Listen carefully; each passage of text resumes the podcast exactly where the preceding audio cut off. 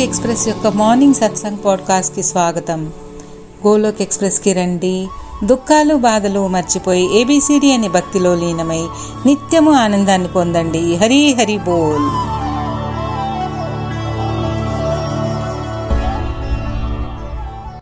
Golok express ఉదయం సత్సంగ్ పాడ్కాస్ట్కి అందరికీ స్వాగతము. హరి హరి బోల్. జై శ్రీకృష్ణ. ఓం నమో భగవతే వాసుదేవాయ, ఓం నమో భగవతే వాసుదేవాయ, ఓం నమో భగవతే వాసుదేవాయ. జై శ్రీకృష్ణ చైతన్య ప్రభు నిత్యానంద శ్రీ అద్వైత గదాధర శ్రీ వాసవి గౌర భక్తారవింద. హరి హరి బోల్. శ్రీమద్ భగవద్గీతకి జై, శ్రీలా ప్రభుపాదకి జై, గోర్ మిఠాయికి జై, శ్రీ శ్రీ రాధా శ్యామ సుందరికి జై. నిన్ను నువ్వు సంస్కరించుకుని ప్రపంచాన్ని మార్చే ప్రయత్నం చేయాలి. శారీరకంగా నిత్యకర్మలు నిర్వర్తిస్తూ ఆత్మని పరిశుద్ధముగా ఉంచుకోవాలి. ఎటువంటి శాస్త్రము శస్త్రము పైన కాక, ఎటువంటి ధనము యుక్తి వలన కాక, కేవలం నా జీవితం నీ కృపాశక్తిపై ఆధారపడి ఉంది ప్రభు. గోలోక్ ఎక్స్ప్రెస్లో చేరండి. దుఃఖాలు బాధలు మర్చిపోండి. ABCD భక్తి మాధ్యం ద్వారా జీవితాలని ఆనందమయము చేసుకోండి. హరి హరి బోల్. జై సియారాం. జై శ్రీకృష్ణ. ఈరోజు సత్సంగ్కి మీ అందరికీ స్వాగతము. నిన్నటి సత్సంగ్లో నిఖిల్ గారు అధ్యాయ 6లో కొన్ని వర్సెస్ చాలా విపులంగా మన అందరికీ సరళమైన రీతిలో వివరించారు. ధ్యాన్ యోగ్ అనే ఈ అధ్యాయంలో మనస్సుని ఏ రకంగా నియంత్రించుకోవాలి, దానికి ఏ రకంగా మనం చేయవలసిన సేవ ఏమిటి అనేది భగవాన్ శ్రీకృష్ణ అని అర్జునుడు ప్రశ్నిస్తున్నారు. కృష్ణ అర్జున సంవాదము. మనస్సుని ఎలా అదుపులో పెట్టుకోవాలి అనేది మనస్సు యొక్క సర్వసాధారణమైన స్వభావము త్వరగా చలించలం అవుతూ ఉంటుంది. ఒక్కొక్కప్పుడు మనం మనసు చెప్పిన ప్రకారము మనం చేసే కర్మల వలన కిందకి పడిపోయే అవకాశము ఉంటుంది. సో మనము శ్లోక 32 వరకు మనసుని ఏ రకంగా నియంత్రించుకోవాలి, మన మనసే మనకి శత్రువు మిత్రువు, అయితే మన వంతు సాధన కృషి వలన ఏ రకంగా భగవద్భక్తిలో ఎదుగుతూ సత్సంగ్ సాధన సేవా సదాచార్ అనే 4 pillars ఆఫ్ స్పిరిచువాలిటీని పాటించడం వలన భక్తి యొక్క శక్తి కృప తెలిసిన వారు దానిలోని ఆనందమును పొందుతారు. ఏది అసాధ్యము కాదు. అయితే మానవ జన్మ అనేది ఉత్కృష్టము. ఎవరైతే మనస్సును భక్తి ద్వారా నియంత్రించుకుని ఏదైనా ఆ భగవానుడు కృషి కొరకు చేసే సేవలుగా మలుచుకోగలిగితే దాని యొక్క ఫలితము ఆ భగవానుడిపై వదిలివేస్తే అటువంటి వారు ఆ భగవానుడి భక్తుల లిస్టులో ఎల్లవేళలా ఒక కంట కనిపెడుతూ ఉంటాడు, వెన్నంటి కాపాడుతూ ఉంటాడు అని తెలుసుకోవాలి. ఎవరైతే ఈ భక్తిలోకి రాగలిగి నేను నిమిత్తమాత్రుడిని, ఆపై ఆ భగవానుడి కృప అని తెలుసుకుంటూ పూర్వము మనము చేసిన పాపములు ఏమైనా ఉన్నా వాటిని ఆ భగవానుడి కృప వలన మాయమవుతాయి. ఎవరైతే భక్తి మార్గంలో ఎదుగుతారో, చేసిన తప్పులను తెలుసుకుని పశ్చాత్తాపము పొందుతారో వారు అసలు ఆ భగవానుడికి ప్రియభక్తులే. సో ఫ్రెండ్స్, నిన్నటి సత్సంగ్లో శ్లోక 32 వరకు వివరించుకున్నాము. క్లుప్తంగా మళ్ళీ మనము ఈరోజు కూడా ఎక్స్ప్లెయిన్ చేసుకున్నాము. ఈనాటి సత్సంగ్లో వర్సెస్ 33 to 47 వివరించుకుందాము. శ్లోక 33. యోయం యోగస్యయా ప్రోక్తః శ్యామేన్య మధుసూదన ఏతస్యాహం న పశ్యామి చంచలత్వా స్థితిం స్థిరాం. సో ఈ శ్లోకములో మన అందరికీ స్పష్టంగా అర్జునుడు ఏమి అడుగుతున్నారు అనేది అర్థం అవుతోంది అని అనుకుంటున్నాను అని మన గురువులు నితిన్ గారు అంటున్నారు. ఏ మధుసూదన, సమభావమును గూర్చి నీవి చెప్పిన ఈ యోగము యొక్క స్థిరస్థితిని మనస్సు యొక్క చంచలత కారణమున తెలుసుకొనలేకపోతున్నాను. మనస్సుని కంట్రోల్ చేసుకోలేకపోతే ఏ రంగములైనైనా విజయం సాధించడం అనేది అంత సులభతరమైనది కాదు. ఎందుకంటే మనస్సు యొక్క చంచలత అనేది మాటలలో వర్ణించలేనిది. ఎందుకంటే వాయువేగములో పరుగులు తీసే ఈ మనస్సుని ఏ రకంగా నియంత్రించాలి అనేది నాకు అంత సులభతరముగా అనిపించడం లేదు. కృష్ణ, నీవు చెప్తున్నది నేను వింటున్నాను, కానీ ఏ రకంగా మనసును నియంత్రించాలి అనేది నాకు చాలా కష్టతరముగా అసాధ్యముగా అనిపిస్తోంది అని అంటున్నారు. అయితే ఇక్కడ నితిన్ గారు అంటున్నారు, తర్వాతి శ్లోకమైన 34ను కూడా దీనికి రిలేట్ చేసుకుంటూ రెండింటిని వివరించుకుందాము అని చెప్తున్నారు. శ్లోక 34. చంచలం హి మనః కృష్ణ ప్రమాది బలవృద్ధం తస్యాహం నిగ్రహం మన్యే వాయురోవ్యసు సుదుష్కరం. ఎందుకంటే ఓ కృష్ణ, మనస్సు అత్యంత చంచలమైనది, ప్రమథనశీలమైనది, కఠినమైనది.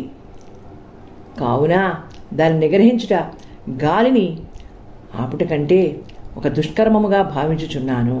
ఇక్కడ అర్జునుడు అడుగుతున్నారు ప్రశ్న. మనసును నిగ్రహించడం అనేది అంత సులభతరము కాదు. వాయువు కన్నా ఆపగలము గాని అంతటి యోధుడు మహావీరుడే ఈ మాటలు అంటున్నారు అంటే సామాన్యుల పరిస్థితి ఏమిటి?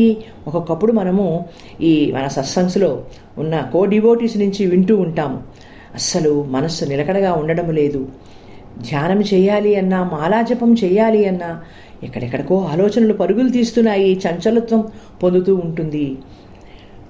అటువంటప్పుడే సాధన ద్వారా, ఫోర్ పిల్లర్స్ ఆఫ్ స్పిరిచువాలిటీ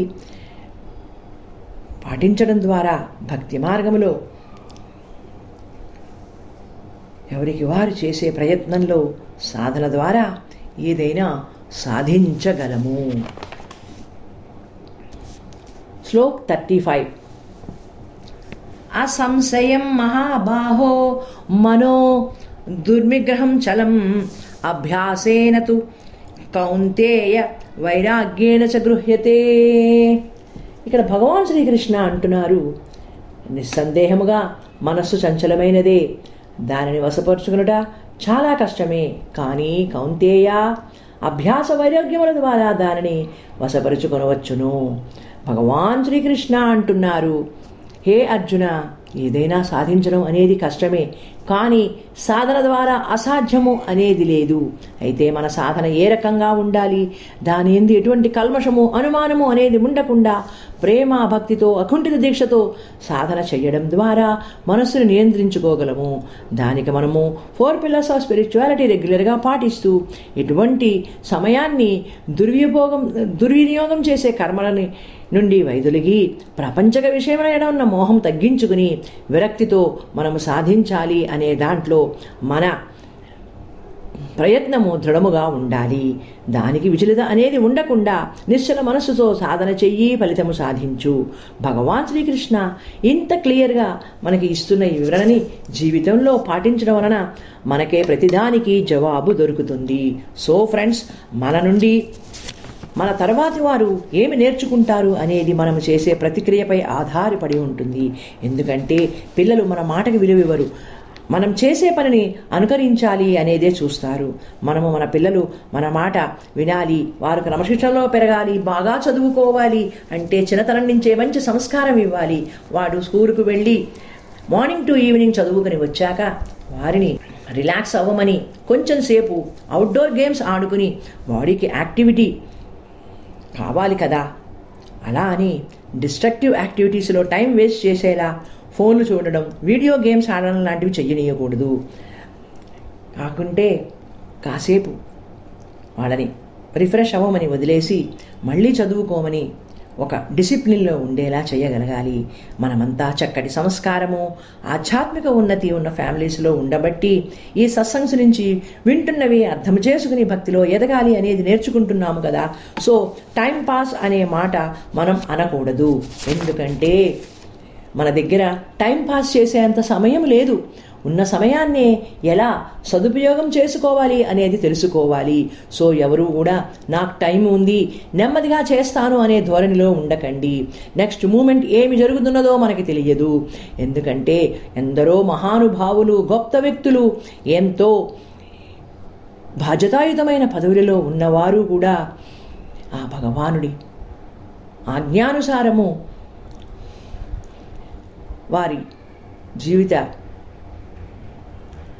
గమ్యం ఏమిటి అనేది ఒక్కొక్కప్పుడు ప్రమాదాలు జరిగి దుర్మరణానికి వారు పాలు కావచ్చు. అటువంటి డెస్టినేషన్ ఏమిటో తెలుసుకునేలోపే జరిగేది జరిగిపోతూ ఉంటుంది. సో మనము కూడా సమయాన్ని వృధా చేయకుండా ఎనీ మూమెంట్ అనే ధ్యాసలో ఉండి ఈ జీవితాన్ని భక్తి మార్గంలో నడిపించుకోవాలి. అటువంటి డిపార్టెడ్ సోల్స్ అన్నిటికీ కూడా మన ప్రేయర్స్ అంటున్నారు. సో ఫ్రెండ్స్, మనమంతా లైఫ్ విలువ ఏమిటో తెలుసుకుంటున్నాము. మంచి వ్యక్తులుగా సమాజంలో ఎలా బతకాలి, భక్తి మార్గంలో ఎలా ఎదగాలి అని నితిన్ గారు అంటున్నారు. వారు కూడా 10-12 సంవత్సరముల క్రితం ఎలా ఉండేవారు, డిస్ట్రక్టివ్ యాక్టివిటీస్లో టైం వేస్ట్ చేస్తూ ఎవరి మాట వినే స్టేజ్లో ఉండేవారు కాదని ఆ భగవాన్ కృప వలన తన తమ్ముడైన నిఖిల్ గారి గైడెన్సు వారికి ఎంతో ఉపయోగపడింది అని భగవద్గీత సందేశాల ద్వారా జీవితంలో ఆచరించడం వలన ఈరోజు తన జీవితాన్ని పూర్తిగా మలుచుకోగలిగారని, ఎంతోమందికి మార్గదర్శకంగా కాగలిగారు అంటే వారికి ఎంతో అద్భుతంగా, ఆనందంగా, ఆశ్చర్యంగా ఉంటుంది అని. ఎనీవే, అంతా భగవాన్ కృప అని, ఏ రకంగా లైఫ్ని మలుచుకోవాలి అనేది తెలుసుకున్నాను కాబట్టి ఇది చాలా ఆనందకరమైన విషయం నాకు అని అంటున్నారు. శ్లోక్ 36. అసంయతాత్మన యోగో దృష్పాప ఇతి మే మతిః పశ్చాత్మన్మనాతు యతత శక్యో వాప్తుమాపాయతః. మనస్సుని వశపరుచుకోవడం అనేది, యోగసిద్ధి కలుగుట అనేది పురుషునకు చాలా కష్టతుల్యమైన పని. కానీ మనస్సుని వశము నందు ఉంచుకున్న పురుషునికి సాధన ద్వారా యోగసిద్ధిని పొందుట సాధ్యము అని నా అభిప్రాయము అని భగవాన్ శ్రీకృష్ణ అంటున్నారు. ఒక్కొక్కప్పుడు ఈ మార్గము సాధ్యము అనిపించవచ్చు, అసాధ్యము అనిపించవచ్చు, ఒకే సమయంలో రెండు రకాల అనిపించవచ్చు. ఎందుకంటే ఎవరైతే దీక్ష పట్టుదలతో సాధన ద్వారా ఏదైనా సాధించాలి అనే ఆలోచన ఉన్నవారు ఒక సద్గురువు ద్వారా విన్న సందేశాలను జీవితంలో ఆచరించుచు భక్తి మార్గంలో చాలా సులభతరంగా జీవితాన్ని తీర్చిదిద్దుకోగలుగుతారు. దీనికి ఒక ఉదాహరణ, ఒక డాక్టర్ దగ్గరికి ఇద్దరు పేషెంట్లు వెళ్ళారు.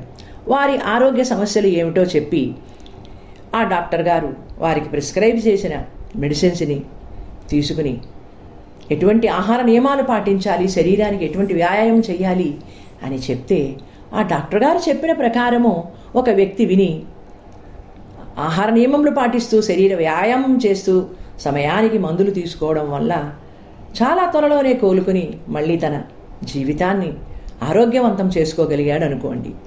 అదే ఇంకొక వ్యక్తి డాక్టర్ దగ్గరికి వెళ్ళాడు, చూపించుకున్నాడు, కానీ అతను చెప్పిన సలహాలేవి పాటించకపోవడం వల్ల అతనికి ఏమి జరిగి ఉంటుంది? అలా కాకుండా అశ్రద్ధ చేయడం వల్ల వారి హెల్త్ బాగుపడుతుందా? దానికి మీరే ఆన్సర్ ఇవ్వండి అని అడుగుతున్నారు. సో ఆ రకంగానే భక్తిలో ఎదగాలి అంటే మీరు చేయవలసిన సాధన ప్రయాస ఏ రకంగా ఉండాలి, నెమ్మది నెమ్మదిగా ఒక్కొక్క అడుగు వేయడం మొదలుపెట్టండి. స్పిరిచువల్ గురువు ద్వారా, మన శాస్త్రముల ద్వారా విన్నవి ఆచరించడానికి ప్రయత్నం చేయండి. సమయం వృధా చేసే పనుల నుండి బయటపడి సమయాన్ని సద్వినియోగం చేసే కార్యకలాపాలలో ఉండండి. మన సత్సంగంలో ఎంతోమంది డివోటీస్ వారి వారి అనుభవములు, వారిలో వచ్చిన మార్పులు మనందరితో షేర్ చేసుకుంటున్నారు, మనం వింటున్నాము కదా. దేనికైనా పెద్ద ప్రణాళికగా మొదలు పెట్టకండి, ఒక్కొక్కటే చేయడం మొదలుపెట్టండి. రోజులో 1-2 మాల జపం చేయగలిగితే చాలు. సత్సంగ్ రెగ్యులర్గా అటెండ్ అవ్వడం వలన ఇవన్నీ మీలో మీకే తెలియకుండా మార్పులు తీసుకువస్తాయి. దేనికి కూడా నేను ఇతరులలాగా చెయ్యలేకపోతున్నాను అని పోల్చుకుని బాధపడకండి. చెయ్యగలిగితే మంచిదే, కానీ అస్సలు అంటూ మొదలు పెట్టండి. ఈ మార్గంలోకి ఆనందము తెలిసిన నాడు మీరు ఎటువంటి డిస్ట్రక్టివ్ యాక్టివిటీస్లో టైంని వేస్ట్ చేయడానికి ఇష్టపడరు. ఒక్కొక్కప్పుడు ఇతరులతో గంటల తరబడి గాసిప్లో టైం వేస్ట్ చేసిన వారు, టీవీస్ చూస్తూ టైం పాస్ చేసిన వారు ఇప్పుడు టోటల్లీ వాటి నుండి బయటపడి భక్తి మార్గంలో ఎలా ఎదగగలుగుతున్నారు అనేది మన గోలోక్ ఎక్స్ప్రెస్లో ఎంతో మంది నుంచి మనము తెలుసుకుంటున్నాము.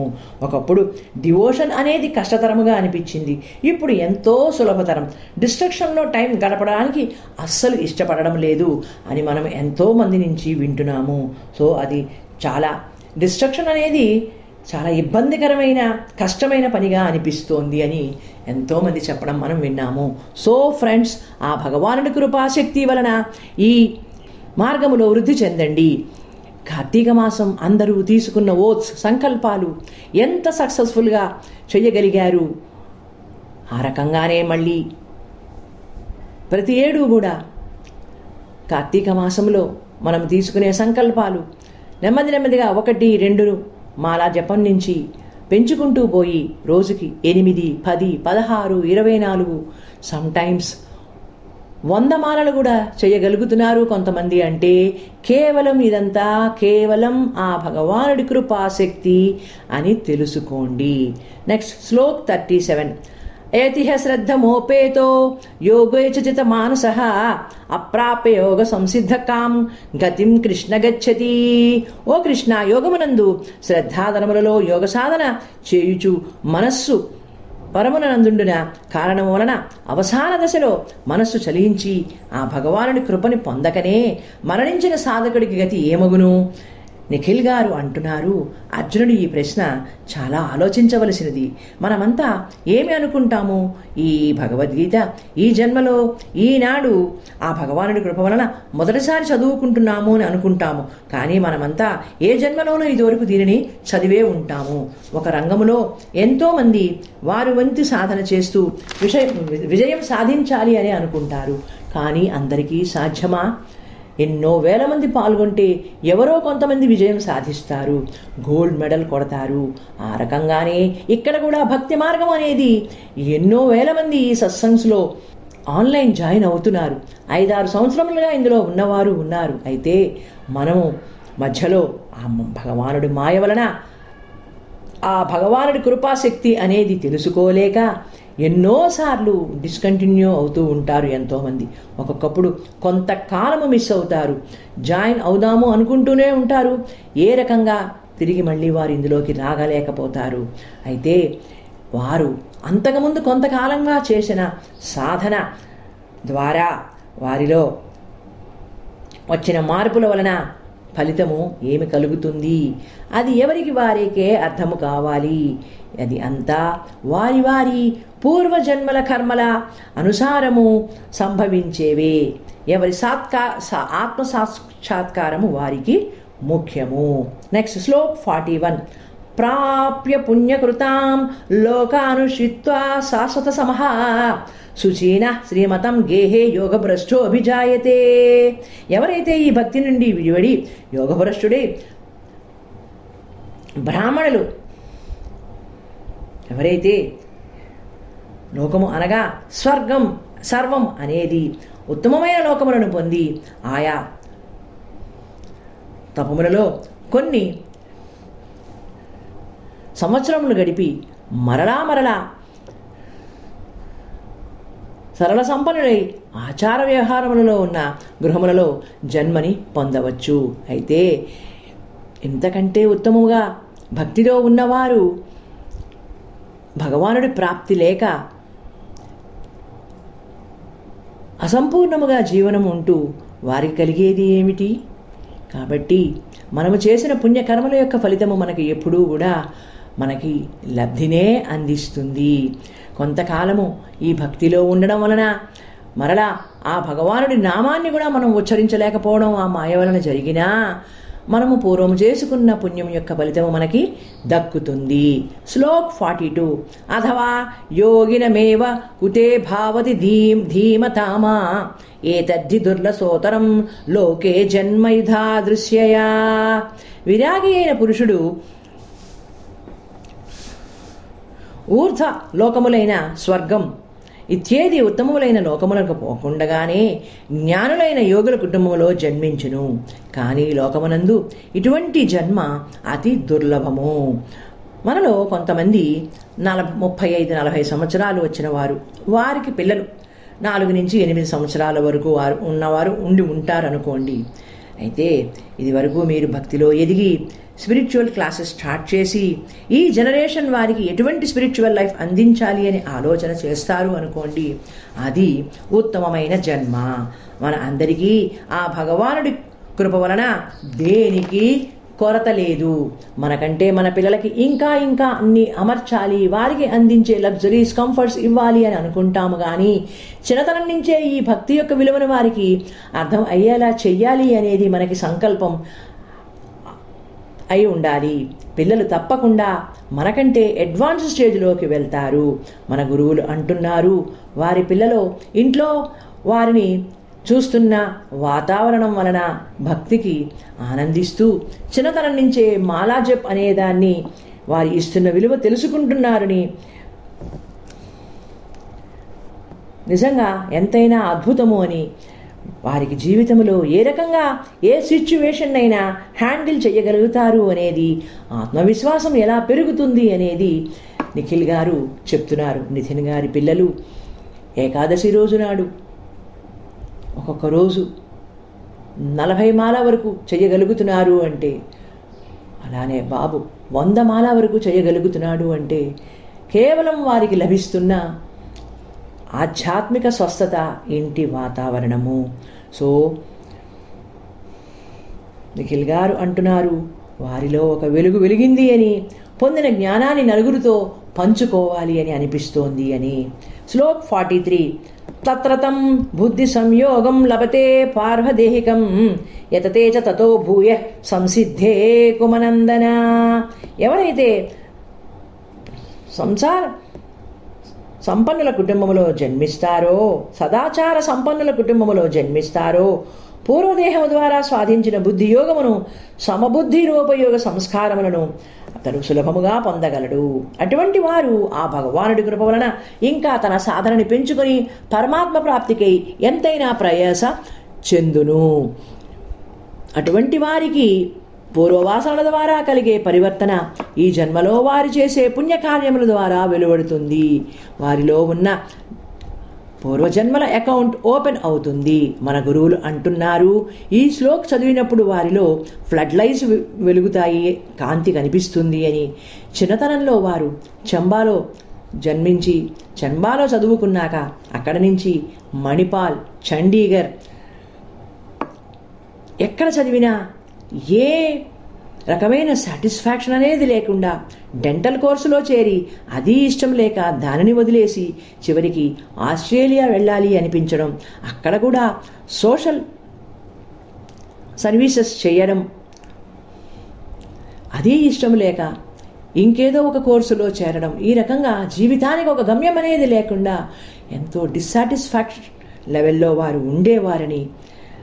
ఫ్రెండ్స్, పార్టీస్, సంపాదన, రిచ్ కార్స్, మ్యాక్సిమం ఇవన్నీ అనుభవించాలి.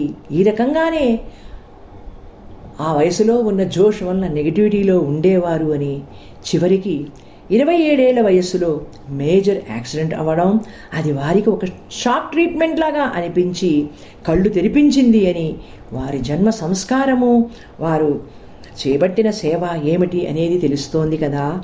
So by 20 years for the extended life enjoy చేశానని, ఒక దెబ్బ తిన్నాక అనుభవం వచ్చాక భగవద్గీత అధ్యయనం చేస్తున్నప్పుడు ఎంతో పరివర్తన కలిగింది అని, ముఖ్యంగా కొన్ని అధ్యాయములలో కొన్ని శ్లోకాల వలన కలిగిన మార్పు చాలా చాలా వారి జీవితంలో వారు పొందిన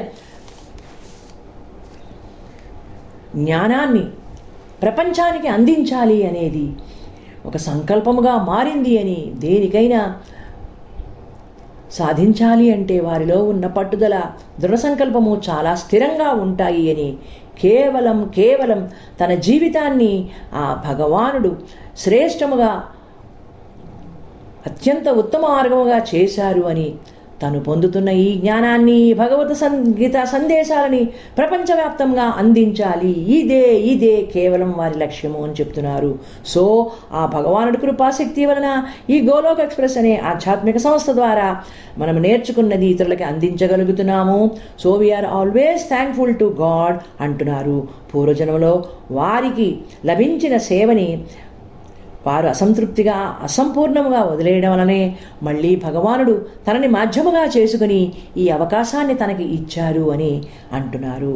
సో పూర్వజన్మ కర్మల ఫలితము వారి జీవన లక్ష్యము ఏమిటి అనేది ఒక పట్టుదలతో చేయగలుగుతున్నాను అని, ఈ భగవద్గీత ఎన్నిసార్లు అధ్యయనం చేసినా ప్రతిసారి ఏదో ఒక సమాధానము దొరుకుతోంది అని, దాని ద్వారా పొందుతున్న ఈ ఆధ్యాత్మిక స్వస్థత ఎంతైనా అంతర్ముఖ ఆనందాన్ని కలిగిస్తోంది అని మన గురువులు అంటున్నారు. నా జీవనం ఈ మార్గంలోనే ఉండాలి, నేను పొందిన జ్ఞానాన్ని అందరితో ఈ ప్రపంచవ్యాప్తంగా పంచుకోవాలి, ఇదే నా గట్టి ప్రయాస అని మన గురువులు అంటున్నారు. శ్లోక్ 46 తపస్విభ్యో ధికో యోగి జ్ఞానిభ్యో పిమతోధినః కర్మిచసు దిశో యోని తస్మాద్యోని భవార్చున. యోగి అనేవాడు తపస్సుల కంటే శక్తి జ్ఞానుల కంటే శ్రేష్ఠుడు, సకామ కర్మలను ఆచరించు వారి కంటేనూ శ్రేష్ఠుడని భావించబడును. కాబట్టి నీవు యోగిగా మారుము అని అర్జునుడితో భగవాన్ శ్రీకృష్ణ అంటున్నారు. ఈ ప్రపంచంలో ఎంతోమంది ఉన్నా ఏ రకంగా భక్తిలో రావడానికి ప్రయాస చెందుతున్నారో, ప్రయత్నం చేస్తున్నారో, వారు ఎటువంటి ప్రయత్నము చెయ్యని వారికంటే శ్రేష్ఠులు. అయితే ప్రతి రంగంలో మనని అడ్డుకునేవారు, విమర్శించేవారు ఉంటారు, ప్రశంసించేవారు ఉంటారు. మనకి దేనికి విచలితము కాకుండా ఈ మానవ జన్మ ఉద్దేశం ఏమిటి, ఏ రకంగా ఉన్నత స్థానంలో ఉండాలి అనేది మనకు మనము భక్తి మార్గములో ఉండడం వలన తెలుసుకోగలుగుతాము. మనము సత్సంగ్స్ వింటున్నాము, భజన్స్ చేస్తున్నాము, ఏమి మారారు మీరు అని మనని అనేవాళ్ళు ఉండవచ్చు. మీ భక్తి మార్గంలో ఉండడం వల్ల మీ వాళ్ళని మీరు ఏం మార్చగలిగారు అని అడగచ్చు. దేనిని పట్టించుకోవచ్చు. ఎందుకంటే భక్తి మార్గంలో ఉన్నవారిని ఎలా వెనక్కి లాగాలా అని చూసేవారు చాలామంది ఉంటారు ఈ సమాజంలో. దానివలన వారికి లభించేది ఏమీ ఉండదు. ఇతరులను అనడం ఒకటే వాళ్ళ లక్ష్యం, అంతే. అదే 4 గంటలు కూర్చుని టీవీ చూసేవారిని కానీ, లేకపోతే డిస్ట్రక్షన్లో ఉన్న వారిని కానీ ఎవరూ కూడా ఎటువంటి విమర్శ చెయ్యలేరు. అదే 1-2 గంటలు సత్సంగ్ అటెండ్ అయ్యి భగవద్భక్తిలో ఎదగాలి అని చూసేవారిని ఏదో విమర్శ చెయ్యాలి అనేది చాలామంది మతంగా పెట్టుకుంటున్నారు. సో ఫ్రెండ్స్, మీ భక్తి మార్గం నుంచి ఎప్పుడూ కూడా విడివడకండి. నిశ్చలతతో భక్తి శ్రద్ధలతో ఆ భగవానుని చేరడం ఎలా అనేది మీ లక్ష్యంగా చేసుకోండి. సత్సంగ్స్ వలన మన గురువులు నుంచి మనము వింటున్నది, నేర్చుకుంటున్నది ఆచరించండి. ఆ భగవానుడిపై ప్రేమ భక్తి పెంచుకోండి. ఎవరైనా మిమ్మల్ని విమర్శించాలని చూసినా, ఈ భక్తి గురించి అనవసరంగా మాట్లాడాలని చూసినా, మీరు దానిని వారికి ఖండించేలాగా మాట్లాడండి. భక్తిని అపహాస్యం చేయాలి అని చూసేవారికి తగిన గుణపాఠం చెప్పండి, రివర్స్ అవ్వండి. ఎందుకంటే భక్తిలోకి రావడం అనేది కేవలం ఆ భగవానుడి కృప. ఈ ప్రపంచంలో ఉన్న కోటాను కోట్ల ప్రజలలో ఎంతమంది ఈ భక్తి మార్గంలోకి రాగలుగుతున్నారు? కేవలం నేను నిమిత్త మాత్రుణ్ణి, అంతా కూడా ఆ భగవానుడి కృప అని తెలుసుకుని జీవితాన్ని చక్కనైన సరళిలో మలుచుకోగలుగుతున్నారు అనేది ఎవరికి వారు తెలుసుకుంటే, ఇతరులు మనని ఎన్ని అన్నా కూడా దేనికి మనము విచలితము కాము. అనవసర విగ్వేదాలకు, వాగ్వాదాలకు మనం తలపడము. శాంతియుతంగా జీవనము గడపగలుగుతాము. దయచేసి ఎవరైనా అపహాసం చేయాలి అని చూస్తే వారికి తగిన సమాధానం చెప్పండి. అలా అని ఎవరితో కూడా ఘర్షణ పడవద్దు. శ్లోక్ 47. ఈ మార్గంలో ఉన్నవారిని ముందు విమర్శించేవాళ్ళు చాలామంది ఉంటారు. సో సత్సంగం నుంచి మనం నేర్చుకుంటున్నది ఎంతటి ఫలితాన్ని మనకి ఇస్తోంది అనేది తెలుసుకోండి. ఒకప్పుడు మిమ్మల్ని విమర్శ చేసిన వారే కొంతకాలం తరువాత నీలో నేను చూస్తున్న మార్పు వలన నాకు కూడా ఈ మార్గంలోకి రావాలి అనిపిస్తోంది అని తప్పకుండా మన దగ్గరికి వచ్చి ఈ భగవద్గీత గురించి తెలుసుకుంటారు. నన్ను కూడా ఈ ఆన్లైన్ సత్సంగ్స్లో చేర్పించు అని అడిగే పరిస్థితిలోకి వస్తారు. సో దేనికైనా సరే మనిషికి కావలసినది అకుంఠిత దీక్ష, సాధన, మరియు మనకి ఉండవలసినది అత్యంత విలువైన శాంత స్వభావము. శ్లోక్ 47. యోగి నామపి సర్వేషాం మద్గతే నాంతిరాత్మన శ్రద్ధావాన్ భజతే మోమం సమే యుక్తమే మతః. యోగులందరిలో ఎవరైనా శ్రద్ధ గలవారై ఆ భగవానుడి యందే అంతరాత్మను లగ్నమొనర్చి, అంటే దృఢమైన భక్తి విశ్వాసములతో నిశ్చలమైన అనన్యభావముతో ఆ భగవానుడి యందే స్థిరమై ఉన్న మనోబుద్ధి రూపము అంతఃకరణను కలిగి నిరంతరము ఆ భగవాన్ని భజించువారు శ్రేష్ఠుడు. ఇది నా నిశ్చిత అభిప్రాయము అని భగవాన్ శ్రీకృష్ణ అంటున్నారు. ఎప్పుడు ఆ భగవానుడి ధ్యానంలో ఉన్నవారు ప్రేమాభక్తితో ఉంటారు. సో ఏమీ చెయ్యని వారికంటే ప్రయత్నం చేసేవారు ఆ భగవానుడి దృష్టిలో ఎంతో ఉత్తమములు. ఆ శ్రీహరి కృప వలన అటువంటి వారు ఏ రకంగా జీవితంలో ప్రేమాభక్తిలోకి భగవానుడు పొందగలిగితే దాని మించి మించిన ఉన్నత స్థితి ఏముంటుంది? ఎవరైతే సాధన ద్వారా వారిలో ఉన్న భావాన్ని ఆ భగవాన్ ముందు విన్నవించుకోవచ్చు. మీలో ఉన్న తపన, దృఢ సంకల్పము, ఈ మార్గంలో ఎదగడానికి ఆత్కుంఠిత దీక్ష, తపన ఎంతైనా మనని తోడ్పడుతుంది. అయితే ప్రతి ఒక్కరిలో ఆ తపన ఉండాలి. భగవాన్, నన్ను కరుణించు, నన్ను కటాక్షించు, నాకు నీ ప్రేమ భక్తి అనేది పొందగలిగేలా చెయ్యి తండ్రి అని మనము పదే పదే ఆ భగవానుడు ముందుకు వచ్చిన కన్నీరు కారుస్తూ శరణాగతిలో ప్రార్థించాలి. ఏదైనా గతంలో జరిగినా, తప్పు జరిగినా మనము దానికి అంతగా బాధపడవక్కర్లేదు. కొన్నాళ్ళు ఈ మార్గం నుండి మనం ప్రక్కకి తప్పుకున్నా, ఏదో దోషము చేశాము అని బాధపడకండి. మీలో ఉన్న తపన వలన ఆ భగవానుడి ప్రేమాభక్తిని పొందే విషయంలో ప్రేయర్ చేయండి. మన జీవన లక్ష్యం ఏమిటి? ఈ మానవ జన్మ లభించినందుకు దానిని ఏ రకంగా సద్వినియోగం చేసుకోవాలి, సక్రమ మార్గంలో ఉండాలి అనేది నేర్చుకోవాలి. By regularity in 4 pillars of spirituality మనము తప్పకుండా మనం అనుకున్నది సాధించగలుగుతాము. హరి హరి బోల్. జై శ్రీకృష్ణ. గోలోక్ ఎక్స్ప్రెస్లో చేరడానికి మీరు మా ఈమెయిల్ అడ్రస్ info@golokexpress.org ద్వారా చేరవచ్చును, లేదా వాట్సాప్, టెలిగ్రామ్ నెంబర్ పైన 701802682 ద్వారా కూడా చేరవచ్చును, లేదా ఫేస్బుక్, యూట్యూబ్ ఛానల్ ద్వారా కూడా చేరవచ్చును. హరి హరి బోల్.